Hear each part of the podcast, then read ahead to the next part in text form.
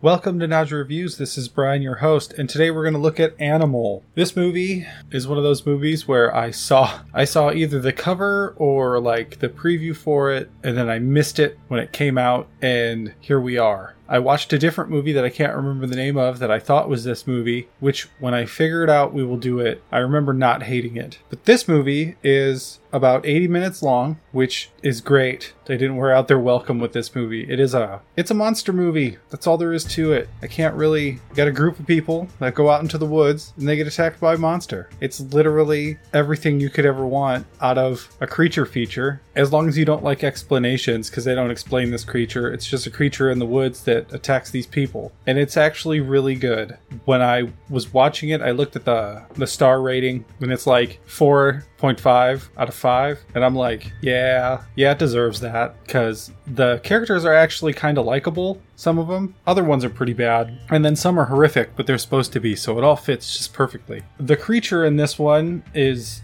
fully done practically with a dude in a suit, as far as I could tell. Fast cuts and dudes in suits. It's got a lot of sharp teeth. It's like bigger than a human. It's got black skin, and it's got hmm how can I describe these teeth? It kind of looks like a rodent skull attached to a humanoid body with some cotton for hair in the back, but it's got a bunch of stabby teeth, not in a particular order. It's like it had the rodent four giant spike teeth, and then those teeth just decided to grow teeth off those teeth. It's kind of like that. And it makes its own sounds, which are mixtures of a bunch of other sounds you've heard before. So yeah, that's that's about it. I'm trying to think of anything I can add. Nope, it's just a good creature feature, quick, to the point. Yeah, it's worth a watch, one hundred percent. Sorry, I can't really, there's so, it's like a streamlined movie, so you can't really talk about anything without actually talking about it. It's one of those kind of movies. They didn't waste a whole lot of time. So let's get into this overview for Animal. We open at night in the woods, where a few people are being chased by a sound. We have Brenda, Douglas, whose name is, we're going to call him something else later. And then we got Carl, and then we got Amy from Chasing Amy. Brenda trips. Brenda gets eaten. Brenda was Douglas's wife. And then we cut to the main group, our friend group, in a vehicle. They're driving to their family's old land to go hiking maybe one last time. And it's main girl and her stepbrother, which I can't remember his name. His name's Bro. So main chick and Bro have been on this land before. We got Bro's girlfriend. We got main chick's boyfriend, who we're going to call Redneck because he's dumb as shit and Southern. And then we got the gay guy that had to be in every friend group back in two thousand, in the two thousand aughts, I guess. His name's Sean. He's there to be annoying. Very annoying. An example of that annoyance is he's listening to his fucking headphones, and he asks if they're there yet. He yells it, and when they yell back the answer, because he has headphones on in a car, he yells what back, and then he's like, you people giving me shit over this is why I wear these, without a hint of joking. Fucking don't like him. So they get to a barricade of the road, and they don't know why. There's a posted note that says it's for reforestation, but Bro doesn't believe that shit. Then we see the main chick and the redneck flirt, and she's way better at this outdoorsy shit than he is, which makes him go, do the thing that all movies do. When a chick is better at outdoorsy stuff than a guy, it's not super overt, it's not that bad, but it does happen.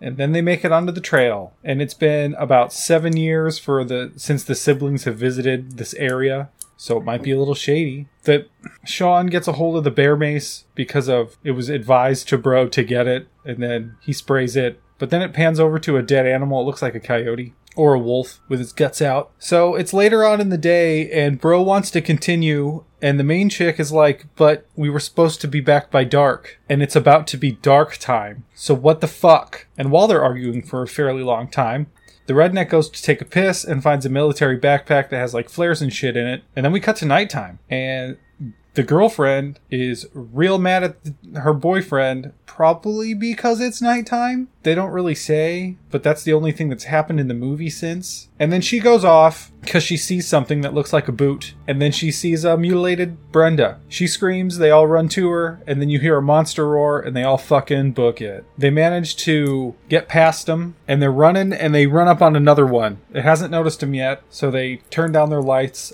and Bro's the big army type guy, like just that persona. So he's going to scare the monster so they can all run away. Hitch in the plan. It knew they were there, and it fucking scares the shit out of them and makes them run. And they finally get away and they hide between these rocks and they see a cabin in the distance. It's not too far away. So the plan is for Bro to probably stay behind and distract it while they run to the cabin. I miss the explanation of what the fuck he was doing. It didn't matter anyways, because the thing's fucking literally right next to him as soon as he gets done pulling probably flares out of one of the packs. And uh, he loses his guts. He loses his guts a lot. This thing just rips his guts out while everybody watches. But then they finally get to the cabin and it's locked, and it takes a while for somebody to open the door, and it's Amy. She, right before they all get in there, the girlfriend gets her leg torn too deep by the creature and almost sucked out the door before Amy flares it in the face and they lock the door back up. And it's the people from the beginning of the movie. Douglas's new name is Asshole because he's nothing but an asshole for the rest of this movie. But Carl is like, I'm going to keep everybody safe archetype. Everybody safe archetype. So he wants to reinforce the cabin because there's new reinforcements and old reinforcements, and they want to...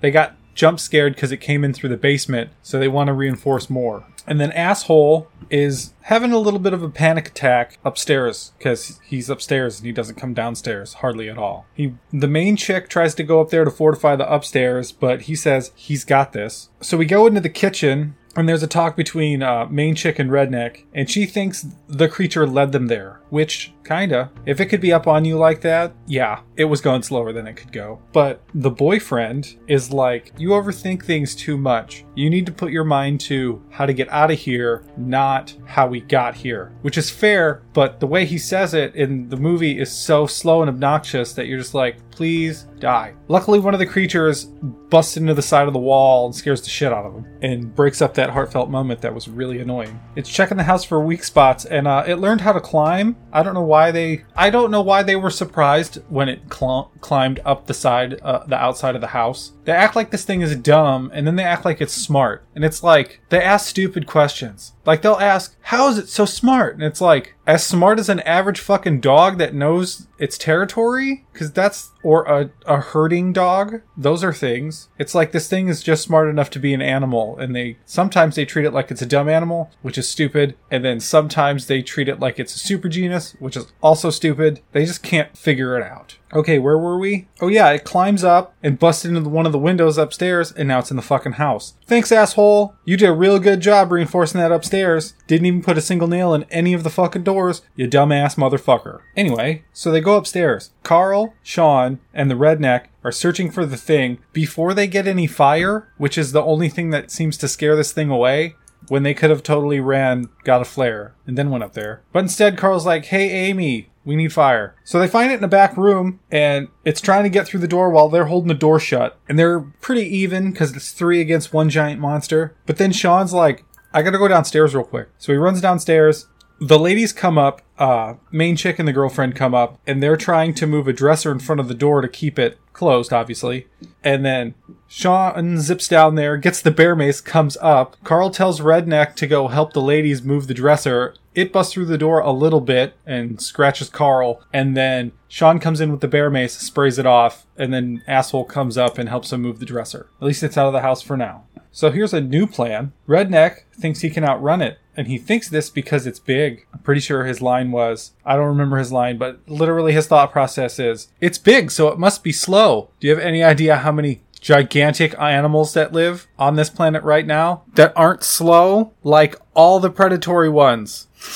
Just saying. Very stupid. So, with that fun plan being thought of, Carl and Sean go out to distract it. Sean's the lookout with uh, binoculars, and Carl's going out into the woods with a flare to try to get their attention. And he's got a whistle, too. He goes all out with trying to get murdered. So, they go out there. Sean spots the thing about, I think it was like ten feet away from Carl. It's in a bush. So then the redneck starts to run. And as soon as he runs, Sean loses sight of it. Then we hear over the radio that the redneck got got. Asshole is putting a dresser in front of the door right now to not let the other two people that are still outside that we know are alive back in. This is one of the reasons why we're calling him Asshole. Don't worry, he gets worse. So they both get to the door, but they can't get in. It's it's it almost it's about to get them. Main chick calls them on the radio and says, "Come to the kitchen door." They both get in, and then the first thing that Carl does is walk up to Asshole and just knocks him the fuck out and ties him up. Now we're in some downtime, and girlfriend tells the main chick that she's pregnant with